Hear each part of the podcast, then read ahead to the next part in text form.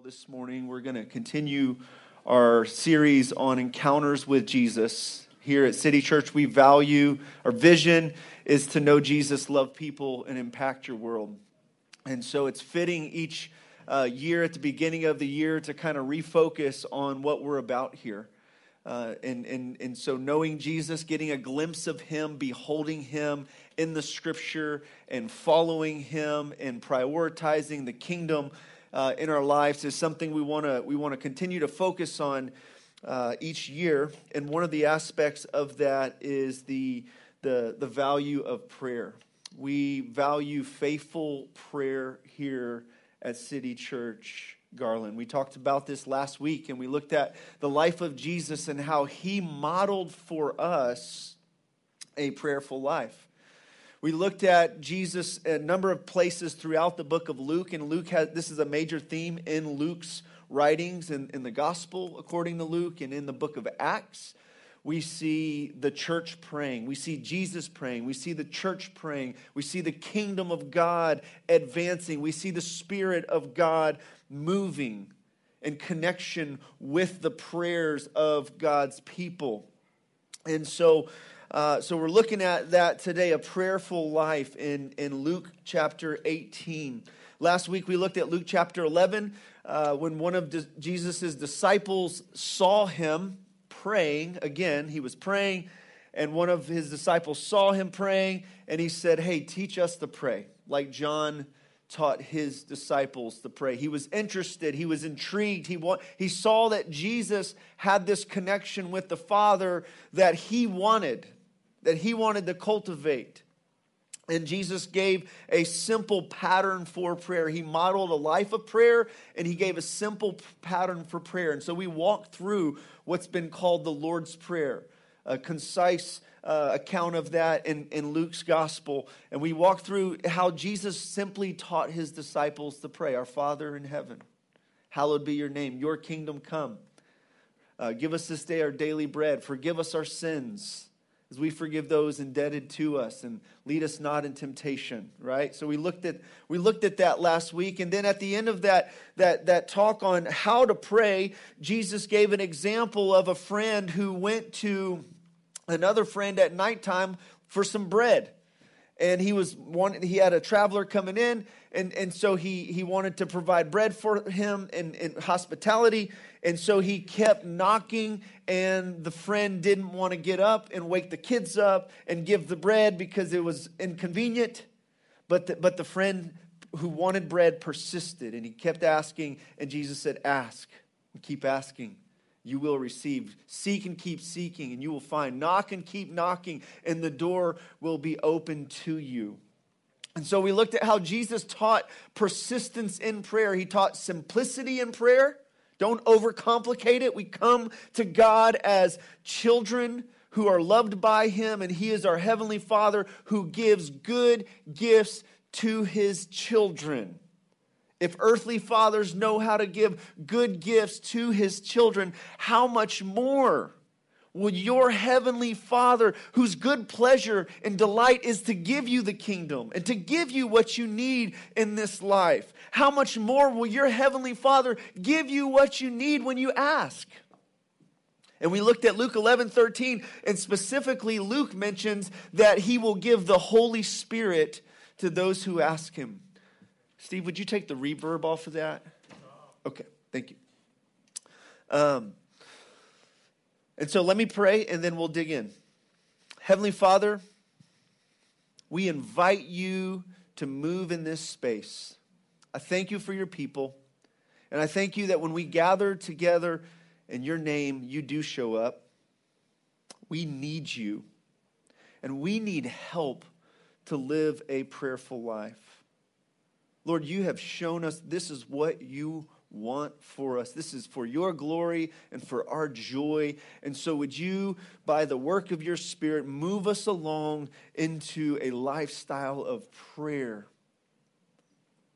Help us to engage in the discipline of it and help us to find delight in you as we pray. May we always pray. May we be a prayerful church who's faithful in prayer, and may we see your kingdom come and your will be done In Jesus' name we pray. Amen. So I'm going to start with a quote here from J.C. Ryle, who describes prayer as the life breath of Christianity. He says the subject of prayer ought to always be interesting to Christians. Prayer is the very life breath of true Christianity. Prayer is one of the first evidences of conversion, and neglect of prayer is, sure, is the sure road to fall.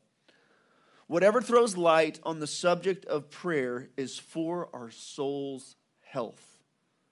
As I was preparing last week and this week to preach on these texts that focus in on prayer, I was just reminded of how many great resources there are, how many men and women of God have written some wonderful works on the subject of prayer. And we could go on and on with many messages on this topic because this is a essential, essential part of the life of every disciple, every follower of Jesus. Any relationship needs communication. We need to talk to those that we have relationship with and we need to listen to. And in our relationship with God, we are communicating with God and he is communicating with us. And so this is essential, this is vital for our prayer. This, this is vital for our Christian life. And in this parable in Luke chapter 18, Jesus gave this parable so that we might live a prayerful life. So that his followers who heard that that message that day might live a prayerful life. Luke chapter 18, starting in verse 1. He told them a parable to the effect that they ought to always pray and not lose heart. He said, In a certain city, there was a judge who neither feared God nor respected man. And there was a widow in that city who kept coming to him and saying, Give me justice against my adversary. For a while, he refused. But afterward, he said to himself, Though I neither fear God nor respect man, yet because this widow keeps bothering me, I will give her justice, so that she will not beat me down by her continual coming. And the Lord said, hear what the unrighteous judge says. And will not God give justice to his elect who cry out to him day and night? Will he delay long over them? I tell you, he will give justice to them speedily. Nevertheless, when the Son of Man comes, will he find faith on the earth? This is the word of the Lord, and all God's people said, Amen. Here's our big idea Jesus wants his followers to pray frequently and faithfully. Through prayer, God brings about his just plans in the world, and by it, Christians persevere in faith. Jesus wants his followers to pray frequently and faithfully, and through prayer, God brings about his just plans in the world, and by it, Christians persevere in faith. Now, I have no desire this morning to condemn or guilt anybody concerning their life, their prayer life. I am aware that many Christians struggle with this being faithfully lived out.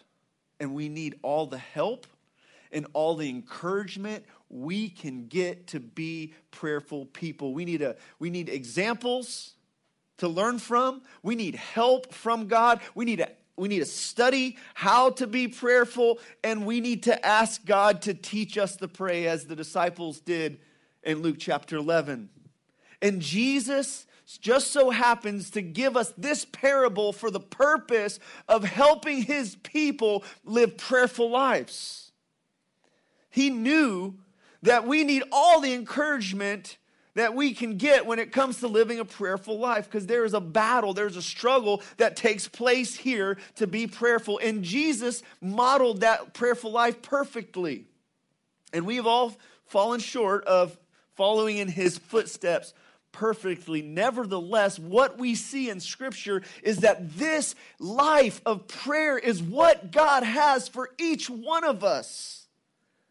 It is possible for you and me to live a prayerful life, to live a life that is saturated with prayer. Though, though it may be flawed, and though we may fail, and though we may stumble and not live it out perfectly, yet you and I, by the power of the Spirit, can live lives of prayer, prayerful lives. And this is what Jesus said he gave, or this is what Luke said. The reason was that he gave this parable. He told them to the, the parable to the effect that they ought to always pray and not lose heart.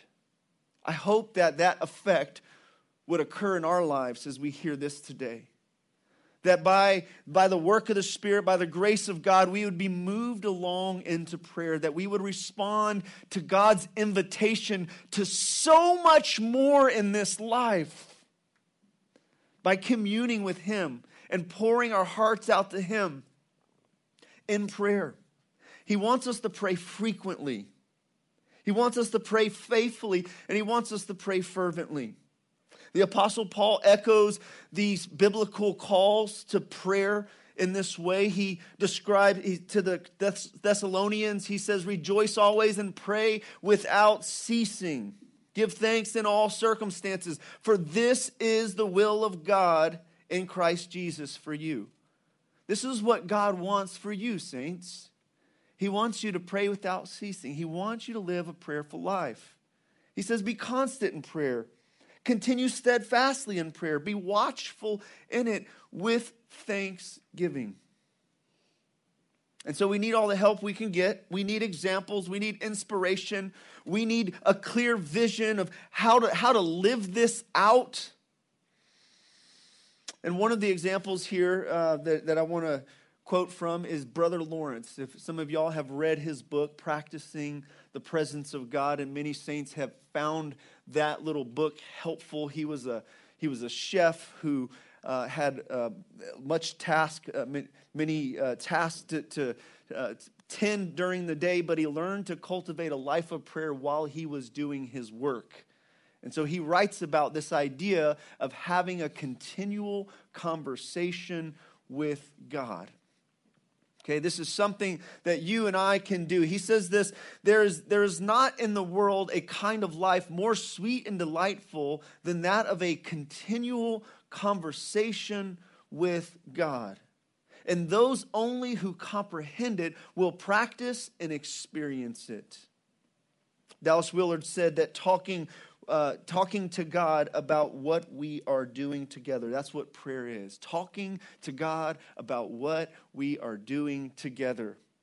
See, last week we looked in Luke chapter 10 where Jesus was praying in a certain place, and he often would go and pray in solitude. He would spend time talking to the Father in a certain place.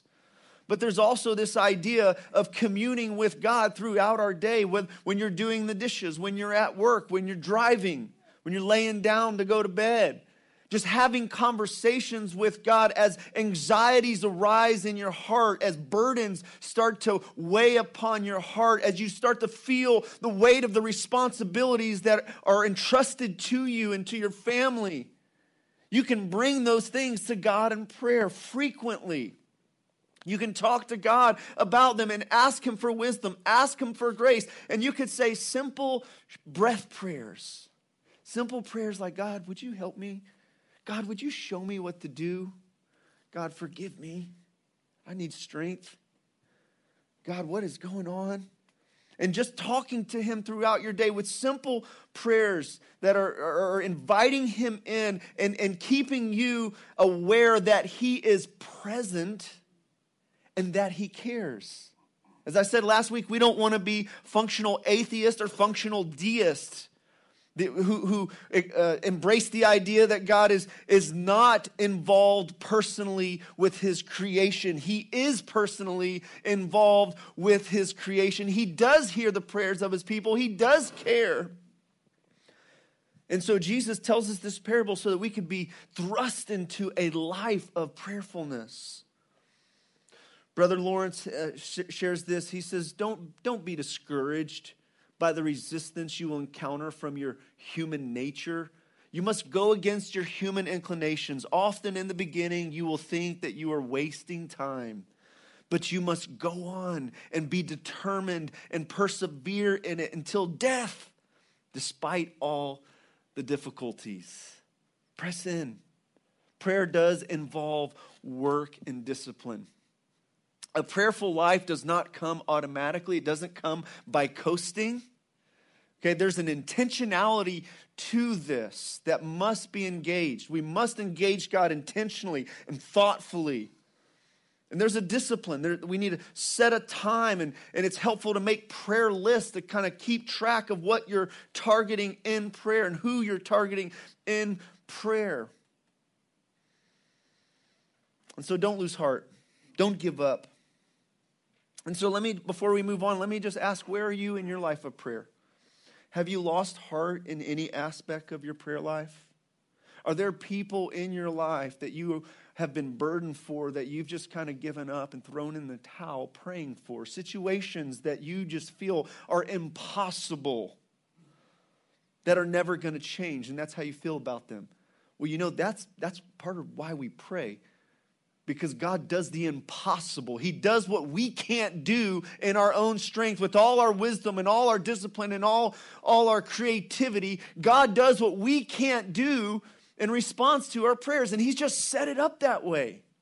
He's just set it up that, that, that through prayer, through us coming to Him in our relationship with Him, and through our asking, that He bring about His plans that he bring about his good good plans and good things into our life through us simply asking. Have you grown weary or, or faint hearted in praying? And how much, how much work or, or energy do you put into your prayers? Just some, just some questions to kind of gauge and think about where you are and where we are. And so here's, here's something, too, that I want to highlight from this passage God brings about justice through our prayers. Jesus gives this story of this widow who had been done wrong. Okay? And the Old Testament and the New Testament gives specific instructions about caring for people like this, widows and orphans. God's heart is for them, for the poor, for those who are vulnerable. And when we mistreat them, it is a matter of injustice before God. You see, this idea of biblical justice essentially means that it's, it's, it's giving what's due a person.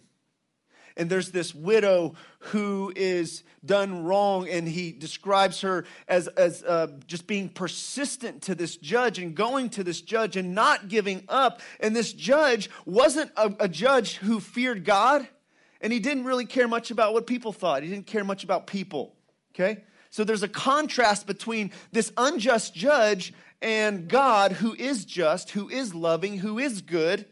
There's a contrast between the two. And this widow would not give up. She would persist and, and she would cry. She would continue to ask, Get justice. Get justice for me. And by the way, this is a theme that Luke repeats over and over in the book of Luke. This idea of care for the poor and those who are marginalized. And this is just another example of that. And so God brings about justice in the world through our prayers.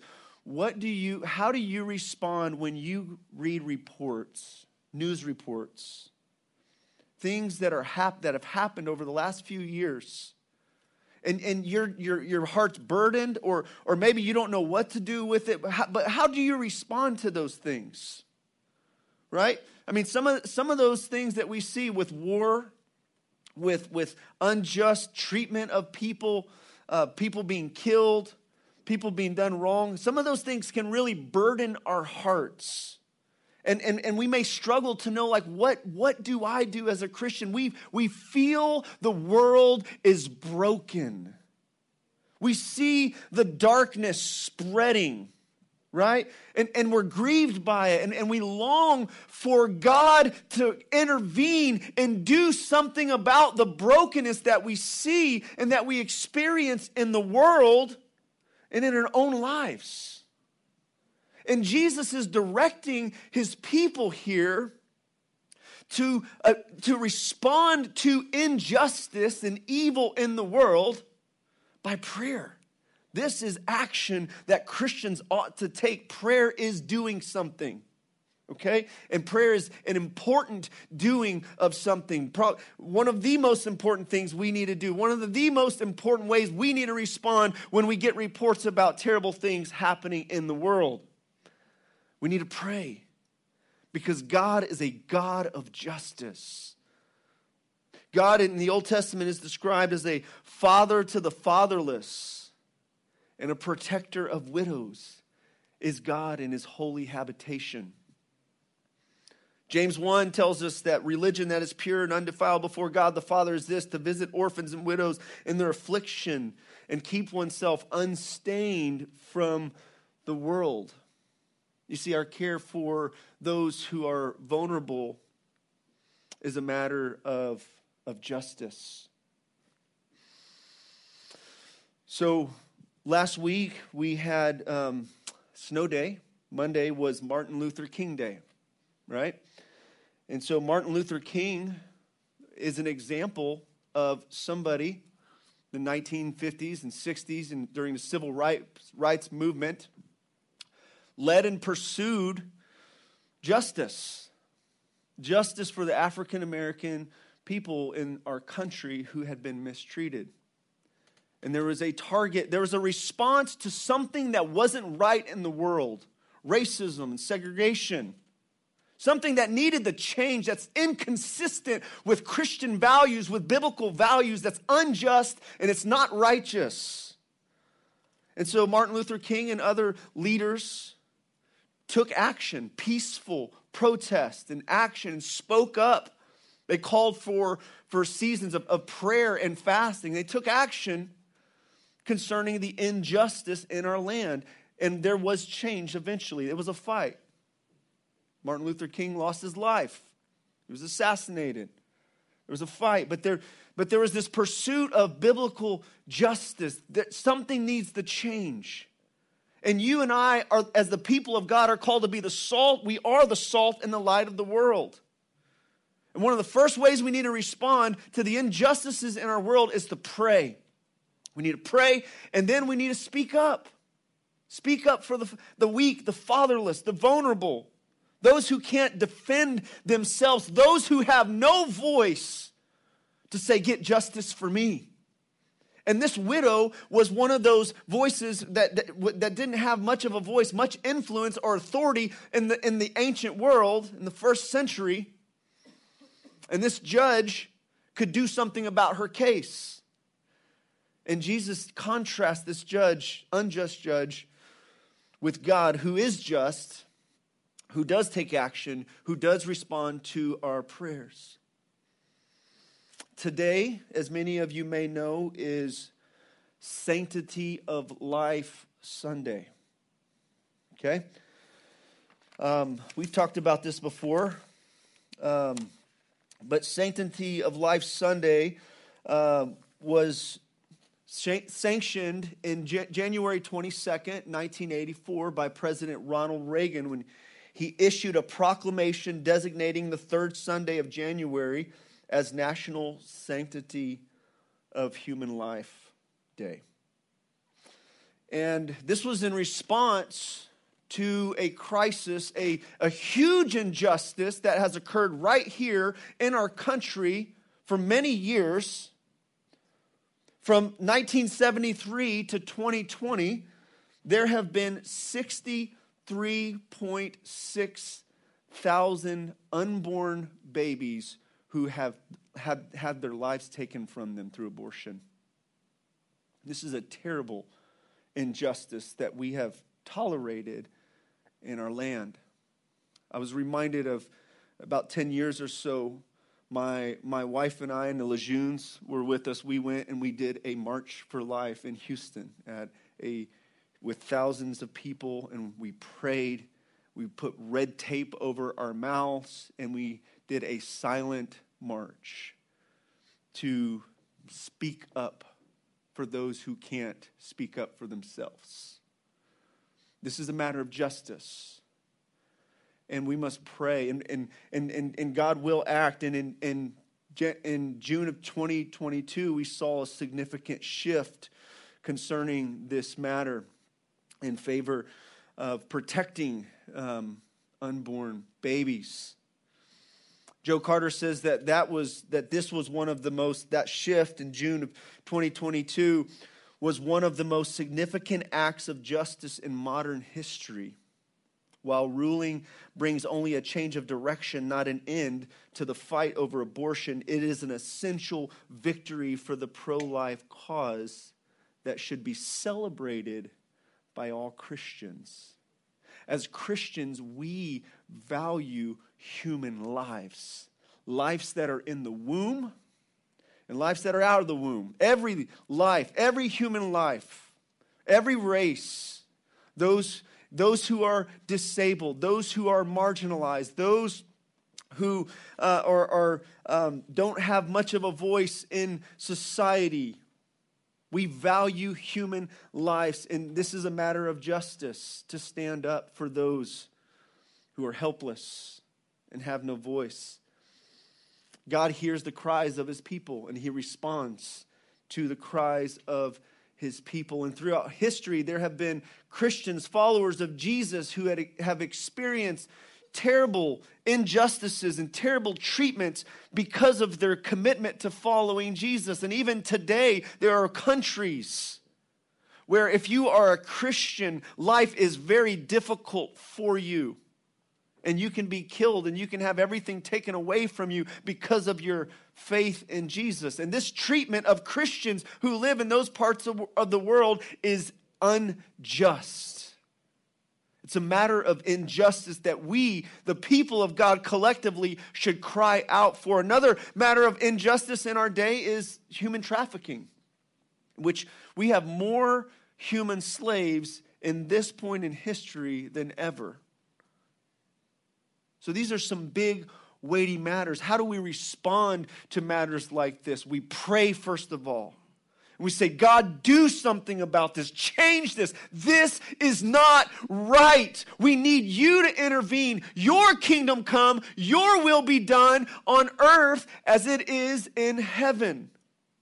And we need to be willing to have conversations about these things. In Revelation chapter 6, there's a description of God's justice being brought uh, in the world, or a cry for God's people uh, for justice. It says, When they opened the fifth seal, I saw under the altar the souls of all those who had been slain for the word of God and for the witnesses that they, for the witness that they had borne.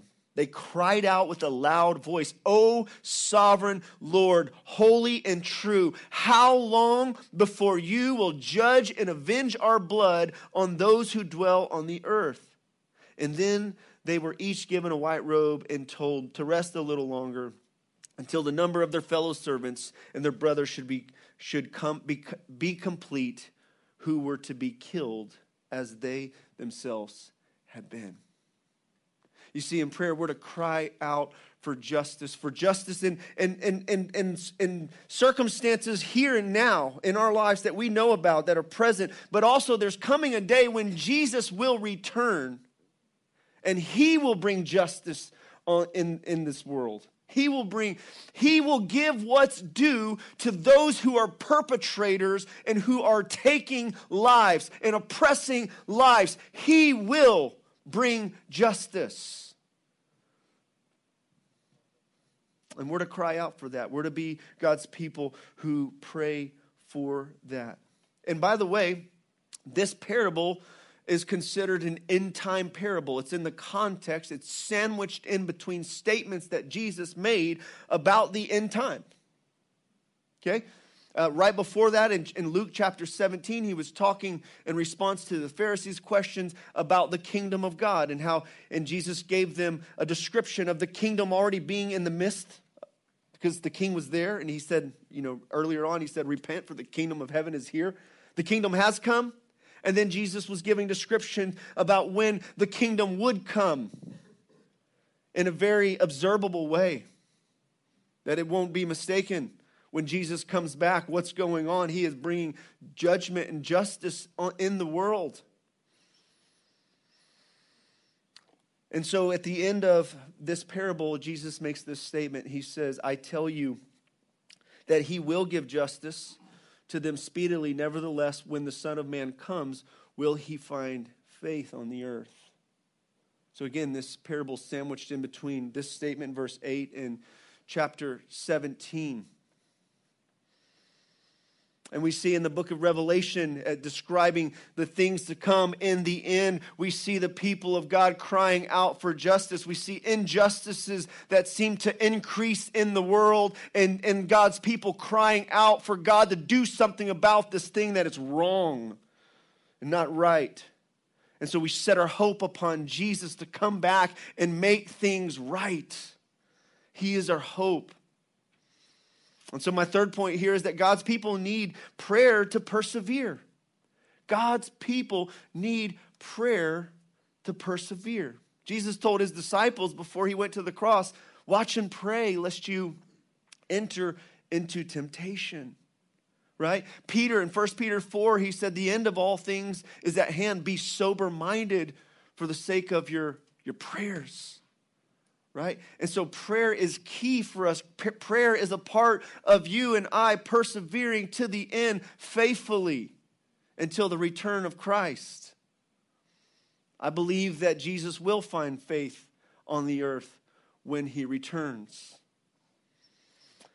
Tony Evans says this that the question is about our willingness to persevere by faith and prayer based on God's word. Believers have a legal right to answered prayer. And so we are those who believe and we will continue to believe. And a part of our faith being expressed is we're talking to God about this world. We're talking to God about the things going on in our lives. And, it's, it, and we're cultivating hearts that are tender towards Him and not hardened and calloused by the things of this world. And so we need prayer. And so here's some benefits of prayer. We experience God and the good things that He has for us that we wouldn't otherwise experience unless we prayed about them, right? Jesus says the Father will give us good things, good gifts, and the Holy Spirit specifically when we pray. You want more of God in your life? More of the work of the Spirit in your life, ask Him, invite God into your life. James 4 tells us that, that you have not because you ask not. Right? There are certain things that you and I won't experience in this life if we simply don't ask God and say, God, would you provide this? Would you do this? And so let us, let us not fail to, to ask Him those things that we need for. Nevertheless, let us not treat God like a vending machine. Let us not treat prayer like a vending machine. This is a conversation with a person. We are communing with God. But He does tell us to ask for things, ask for those things that we need. But that's not the only thing that prayer is for us. And of course, we don't want to treat prayer like a broken vending machine and be discouraged and not, not expect God to respond at all to our prayers. Let us not lose heart in praying. We experience God bring about justice when we pray, as I've already mentioned. We experience God's peace when we pray. Do you need more peace in your life? The prescription to, to experiencing peace in, in your life, in my life, is to be prayerful. Be anxious about nothing, but all things by prayer and supplication. Right? We're told to pray for kings and those who are in authority that we might lead a, live a peaceful life in 2 Timothy. We experience God's provision when we pray. Give us this day our daily bread. We experience God's protection and deliverance when we pray. Lead us not in temptation and deliver us from the evil one. We need that. We gain perspective when we pray. Paul prayed for the Ephesians. Uh, may, may God enlighten the eyes of your understanding, open the eyes of your heart give you a spirit of wisdom and revelation that you might know the hope of his calling and uh, the riches of his glorious inheritance and the power that works towards us who believe through prayer. We experience joy when we pray. You need more joy in your life. I mean, just imagine how, how, how our lives could look if we saturated our days with prayer. Just in a continual conversation with God. We're connecting with Him. We're keeping an awareness of Him, of His presence and His activity in our life. And we're asking Him for help and we're, we're thinking about Him. We're talking to Him. Jesus said that until now you've, you've asked nothing in my name. Ask and you shall receive that your joy may be full. Joy is the result of prayerfulness. We're bringing, bringing our petitions to God in prayer. We experience God's healing when we pray. James 5 16 says to confess your sins and pray for one another that you might be healed. We experience forgiveness. Uh, uh, forgive us our sins. We confess and acknowledge our sins before God. We experience victory over temptation when we pray. We experience our heart's desire. John 15 7. If you abide in me and my words abide in you, you will ask whatever you desire and it will be given to you. And of course, when we're doing that, when we're abiding in Jesus and his words abiding in us, our desires are going to shift and change, aren't they? And, he re- and God responds to those things. How about some barriers in prayer? What's some of your what's been some of your biggest barriers in prayer? You don't have to say it out loud. What was that? You can say it out loud. Lazy? Is that what you said? Yeah. Okay. Um, you know, here's one. My, my wife and I listened to a book um, uh, this summer uh, called A Praying Life. And it's a wonderful book, and I, I want to recommend it if you want to be inspired and encouraged in your prayers. But he wrote some. He wrote a couple chapters on cynicism as a significant barrier to a prayerful life. And this is, this is what he said here. Here's just one little section. He said, To be cynical is to be distant while offering a false intimacy of being in the know. Cynicism actually destroys intimacy. It leads to a creeping bitterness that can deaden and even destroy the spirit. A praying life is just the opposite. It engaged, it, it engages, it engaged evil. It doesn't it doesn't take no for an answer. The psalmist was in God's face, hoping, dreaming, asking, praying, feisty. Cynicism, on the other hand, merely critiques. It is passive, cocooning itself from the passions of the great cosmic battle we are engaged in. It is without hope. And so we want to push back on that tendency towards cynicism and to treat prayer like a broken, broken vending machine or to, to doubt and, and to be critical or cynical about whether God hears or answers our prayers. Another barrier is pride that we see. And, and Jesus gives us another parable right after this, describing a Pharisee and a tax collector who went into the temple to pray. And, and he told this parable to some who trusted in themselves that they were righteous and treated others with contempt. And this Pharisee prayed. He said, Two men went into the temple to pray, one a Pharisee, the other a tax collector. The Pharisee, standing by himself, prayed thus God, I thank you that I'm not like other men, extortioners, unjust, adulterers, or even like this tax collector. I fast twice a week, I give tithes of all that I get. But the tax collector, standing afar off, would not even lift up his eyes to heaven and beat his breast, saying, God, be merciful to me, a sinner. I tell you, this man went down to his house justified rather than the other. For everyone who exalts himself will be humbled, and the one who humbles himself will be exalted. And so Jesus teaches us a posture of humility and dependence in prayer. The example that he gives is of a, of a religious leader who trusted in himself that he was righteous, and he looked down upon other people with contempt. And then this tax collector who just came humbly, knowing that he had sinned greatly, and he depended upon God for mercy. And Jesus says that man walked away justified. And he said, For whoever, whoever exalts himself will be humbled, and he who humbles himself will be exalted. I think pride is, has been one of the biggest barriers that I've experienced uh, to, to being prayerful.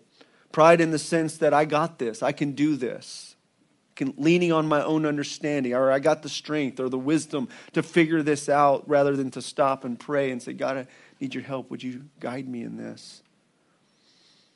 And so let us be those who humble ourselves before God in prayer and trust that He will respond to those prayers. I like how John Piper talks about prayer uh, as a walkie-talkie, not as a walkie uh, wartime walkie-talkie, not as an intercom on a um, on a ship, saying, "Hey, send me up some hors d'oeuvres," right? But a walkie-talkie for wartime, uh, where we are we are in a battle, we are on a mission, and we need God's help. We need God's direction, and we need the people of God to pray together. Lead us not into temptation, deliver us from evil. So let me ask what are you praying for right now? And who are you praying for right now? What are you praying for right now, and who are you praying for? And what level of joy have you experienced through your prayers?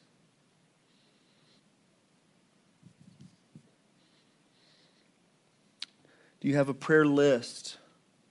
That you that you use? Do you have specific people and specific kingdom priorities that you're targeting in prayer? Do you feel or do you feel like you're in a rut when it comes to your prayer life? And you kind of tend to saying the same things over over like your prayers sound like repeat. You know, Jesus warned against falling into those ruts that the religious leaders did in their day and, and repeating the same thing and not praying sincere prayers Matthew chapter 6. He teaches us to pray sincerely and to pray simply to our Heavenly Father. And so let me close with a couple points of application. Remember why you're praying and to whom you're praying. I think this is key. This is key for us if we're going to experience sustained prayer in our lives. If we're going to pray always and not lose heart, we need to remember why. And there's a whole lot of reasons why we could talk about biblically. Okay?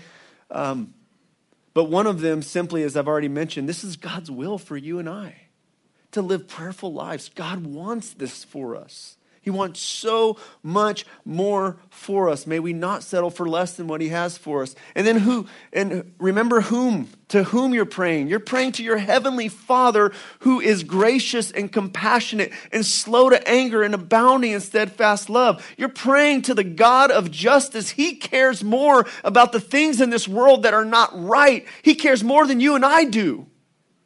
And he is going to answer the cries of his people, his elect. Okay?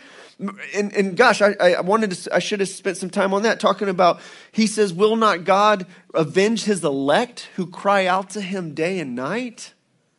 Uh, also, remember who you are. That, that's, if you're a Christian, you're in that category of elect, God's chosen people.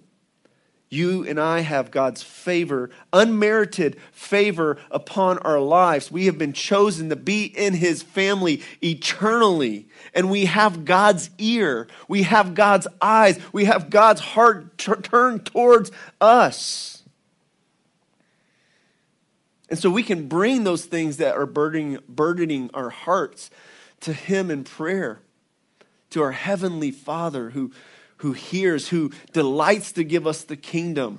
In prayer, we're not trying to overcome some reluctance in God to give us what we need. We're, we're, we are partnering with, we're, we're, we're, we're participating with his willingness. We're appealing to his willingness, as Martin Luther said, when we pray. So embrace the discipline of, of prayer while finding delight. Prayer is work as well, right? It, it takes discipline to pray, to stay focused. We get so easily distracted. I remember Francis Chan said, You know, one of my greatest concerns about this generation is its inability to focus, especially focus on God and prayer. We, we're so easily distracted, and we need God's help to be disciplined, to be focused, resolved to be prayerful, resolved to bring the burden of our hearts to God.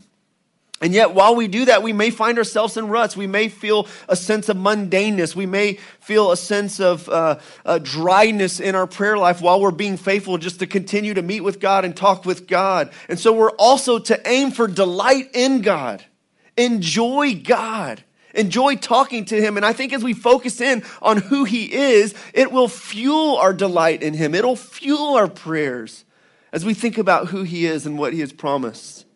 Pray for justice and don't give up. Pray that God would intervene in this world. And lastly, pray, pray according to God's promises, His character, and His revealed will. Take one of His promises and, and turn it into a prayer.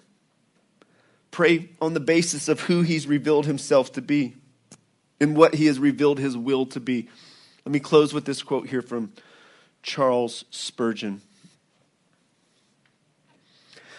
You or I may take a hold at any time upon the justice, the mercy, the faithfulness, the wisdom, the long suffering, the tenderness of God, and we will find every attribute of the Most High to be, as it were, a great battering ram with which we may open the gates of heaven.